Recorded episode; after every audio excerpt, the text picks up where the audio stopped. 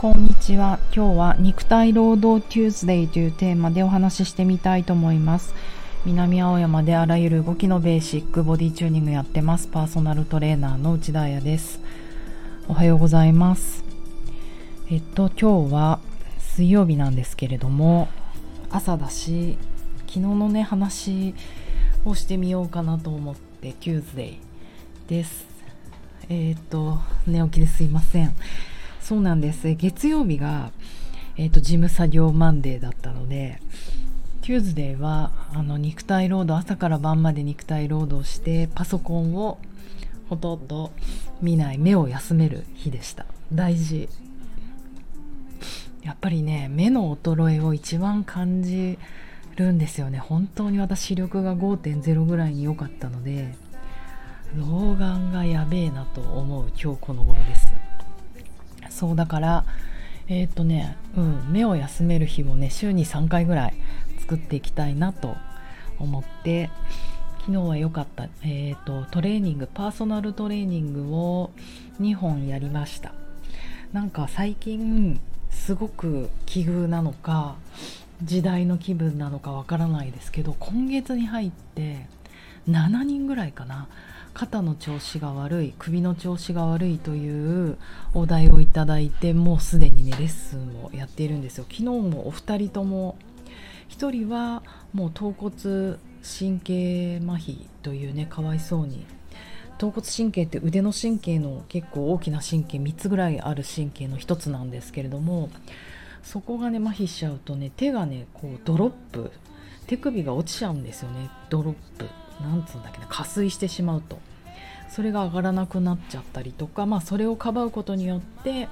逆の肩首が痛くなると。で結局その腕の神経って首からね出てるから首と肩から、まあ、その辺ももう手首だけの問題じゃないんですよね。神経ってこう流れているものなので。それの問題を抱えた方とあとはあのレギュラーでいつも来てくださってる方なんだけど鎖骨が痛いと、うん、まあでもちょっとかわいそうなのは強いマッサージを受けてから痛いっていう。ねこれあのセラピストボディーワーカーから見るとドキッとしてしまいますよね。やっぱりね人の力でこう抑えられたりとかマッサージね失敗したりとかすると結構痛まるよね。なんか私もそれが怖くて本当にあんまりマッサージとか受けられなくなっちゃったんですけどうんね気をつけた方がいいと思います。気をつけなくてはいけないこと、うん、で、えーと、頭骨神経その麻痺の方は3年前にずっとセミプライベートで私のレッスンを受けてくださってた方なんですね。やはりあのコロナとかがねあるとどうしてもあの来れなくなっちゃう方もいたなって思ったんですけどみんなあのお家で仕事するようになったりするとなかなかね青山までトレーニングに来れなくなったりするので3年ぶり。でなんで思い出してくれたかっていうとパリで再会したんですよ。私が2ヶ月前にパリに遊びに行ってる時に彼女はあの仕事で出張に来ていた。そう。で私がパリのコーディネーターのまさえちゃんっていう子と仲良しで、まあ、彼女とランチしてたんですよね。でももうね話すトピックがいっぱいありすぎて全然あの普通に、うん、あの自分の話を夢中になってお互いにしていてえーと、彼女はコーディネーターなのでやっぱり日本から来たクライアントさんをアテンドする。何それガーシーみたい。まあアテンドお世話するっていうあの係なんですけど彼女のその最近のねこの23日の話は聞いてなかった。ででも次の日にまたまさえちゃんから次の次の日ぐらいかな夜電話かかってきてウッチーって呼ばれてるんですけど私ウッチー今何やってるのみたいな。私はあのパリの歌人のあやちゃんの家でぬくぬくとしてたんですけどなんとあやのクライアントさんあウッチーのクライアントさんが私の仕事のクライアントさんでご飯食べてるんだけど来ればと言われて速攻のこの子ご飯食べに行って再会という。あのー、なんで気づいてくださったかというと私がそのパリの投稿でちょうどイヴ・サンローランミュージアムであのイブ・サンローランの展覧会あの旗艦展をやっていてそれがゴールドというテーマだったんですよ。素晴らしく楽しくてもうパーティー大好きゴールド大好きみたいなテーマであのいいなと思ったからインスタにそれポコッと開けといたんですよね。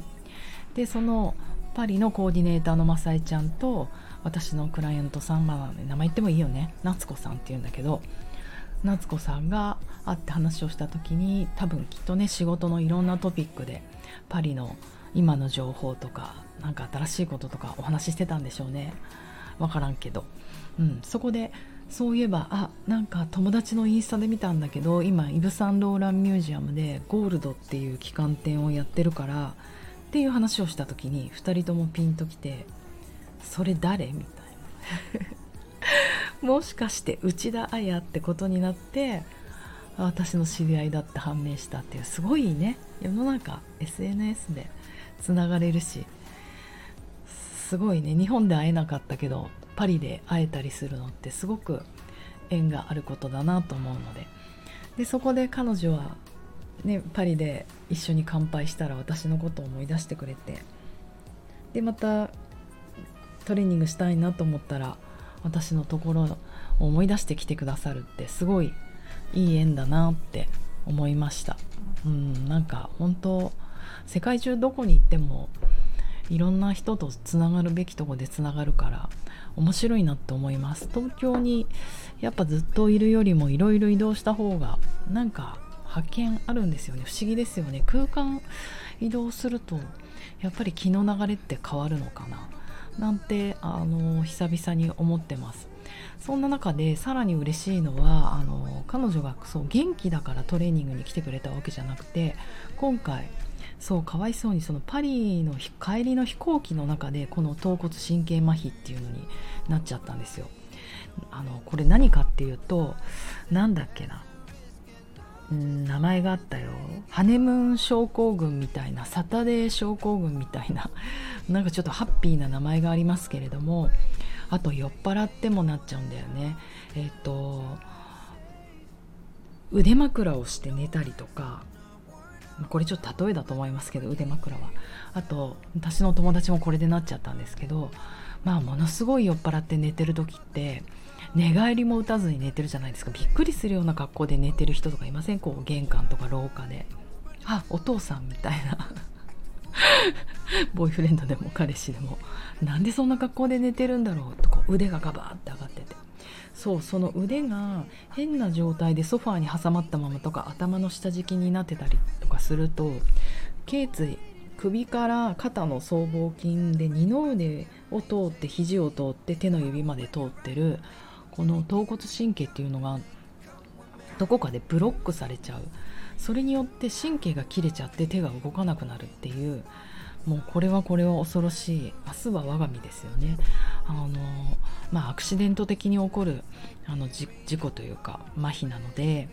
うん、そうかわいそうに飛行機の中でそうなっちゃったんですよ。多分動けなくって寝ちゃったりして。でそれで痛みがあって、まあ、そのひどい時はあとね病院にまず行くのは一番大事なことなので病院に行ってリハビリに通ってそれでも痛みが引かないからじゃあちょっとトレーニングし始めようかなって思ってくださったことがすごく嬉しいです。というのはなんか私たちはまあプロだから一生ね動き続けるってこう腹に決めた人、まあ、ダンサーの人たちもそうだと思うけど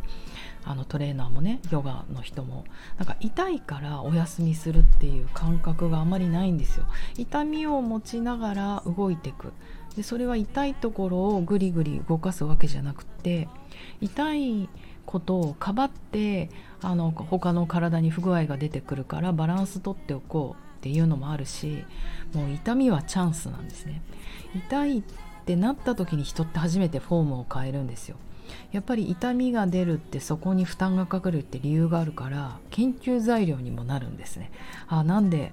こっちの左の足首ばっかりに体重乗っちゃうんだろうとか私もちょっと今左の足首が痛くてまあ常にそれを研究材料にしてますよね。どこが弱いからかなとか。もう絶対その足首は足首だけの問題じゃなくて最終的に痛みが出ちゃってる。一番弱いところに症状が出てるだけなのでもっともっと根源に弱いところ。うん、私は逆に右足が押せてないのかなっていう。蹴り足送り足の時に蹴ることができてないんだなとかまあいろいろ予想を立てたりしています。そうだからこの手もそうでまあ原因がねこれは結構明確っていうのもありますけどでもそれにしてもあのー、この夏子さんもその神経麻痺をしてることの手首が動かないということで逆の手をすごく使いすぎて逆の肩首が痛くなってるとかなんかそういうことに気づき始めてトレーニングに来てくれてるのがすごく嬉しいなと思います。一般の人にもなんかそういうマインドになってもらえるといいなまあそれはね伝えていかなきゃなと思っています。というのもよくトレーニングにいつか行きたいですいつか行きたいですって言われてまあ自分の友達でもああちょっとあやちゃんとこ行きたいと思ってるの痩せてから行くわとかもうちょっと元気になったら行くわって言われるんですけどうんなんか何のこっちゃって思うんですよねいやそういうんじゃないし全然ここは晴れの舞台じゃないのでどちらかっていうともう影影練の舞台ですよこれで体を整えてからスキーやってほしいしダンスやってほしいしサーフィンやってほしいしデート行ってほしいし仕事のパフォーマンス上げてほしいっていう晴れの舞台に生かしていただきたいのでどちらかというと、うん、別に誰かに見せる動きじゃないんですよねここって。だから本当調子が悪い時こそ来てほしいしあの手に負えなかったら私も正直に言いますそこは本当に私って紳士だなって思う。あのもうあんまりダイエット目的の人が来ると痩せたいしか言わない人が来るというもうここじゃないかもって。もうまず食うな食べるなだしね。うん。あのいっぱい食べてて運動して痩せるってもうなんかティーンエイジャーとかあとよっぽどの運動量じゃないと無理だと思うんですよ。なぜなら私は毎日動いてても別に痩せないから。うん。だからあの何て言うのかな。あんまり目的がずれた人やっぱりこの動きを良くする動きから直していくっていうことがあの私がやってるボディーワークボディチューニングのメインなので動きに興味がないとやっぱりお互いに辛いと思うんですよね。その痩せるっていうのは数字見た目だけにこだわってると、うん、なのでそういうことはしっかり言うしあまりに痛すぎてちょっとこれはまだ動かないいいレベルだなとか、うん、なんかそうリハビリとかそういうとこ行った方がまあ私がやってることもリハビリなんですけどね。いいなって思ったら正直に言うのでご安心してご安心していただいて一回来てくれると嬉しいなって思います。そうそう。あとなんか痛みについて最近思うのはえっ、ー、とそうね。ホメオパシーの神様ジョージ・ウィルスって人が健康の定義っていうのをどっかの本で言っていてごめんなさい本が探せないんですけど。で体はフリーダム・フロム・ペインえー、っと痛みから自由になること。心はフリーダム・フロム・パッションこれ分かりづらいけどなんでパッションいけないのっていうと多分度が過ぎたパッション執着みたいなことだと思う、うん、でスピリッツはフリーダム・フロム・エゴイズムって言っててエゴから解放されること、うん、そうだからあの解放されることが痛みから解放されることがやっぱ健康なんじゃないか。心も執着から解放されること。スピリットもエゴから解放されることなんじゃないかって言ってるんですよ。うんうん、でもねこれをさらにあのもっといい言い方をしてる人がいてそれはあ思い出した。これごめんなさいね。メモ見て言ってるんですけど。おびつ先生っていうあの統合医療の神様みたいな神様じゃないお医者さんがいてあと鹿島正蔵さんっていうこの人の詩人なんかあの私は初めてこの本で存じ上げたんですけど日本の詩人アメリカ研究者翻訳者随筆家そうタオイストなんだよね。うんうん。この人の対談でめっちゃ渋い本なんですけど「静けさに帰る」って本があって結構好きな本の一つなんですけどこれのどっちの人が言ってたか忘れちゃったけど対談本で。この健康の定義を踏まえながらこれをねフリーダムフロムペインのフロムをインにすればいいんじゃないかって言っていて要はフリーダムインペイン、うん、痛みの中で自由になるっていうことを極めた方が私たち楽になるんじゃないか。この要は対立概念をなくした方がどんどん痛みもなくなるんじゃないかって言ってるんですよ。なるほどなと思って。要は痛みから自由になるっていうと、うん、痛み嫌い痛みなんかどっか行っちゃえ私の外に出てってってなるけど残念ながらこの体の痛みも執着もエゴも私たちの体の中で起こってることなんだから体に中に起こってるものを外に出すってすごく難しい。意識すればするほどそれが大きくなるってことだと思うんですけど。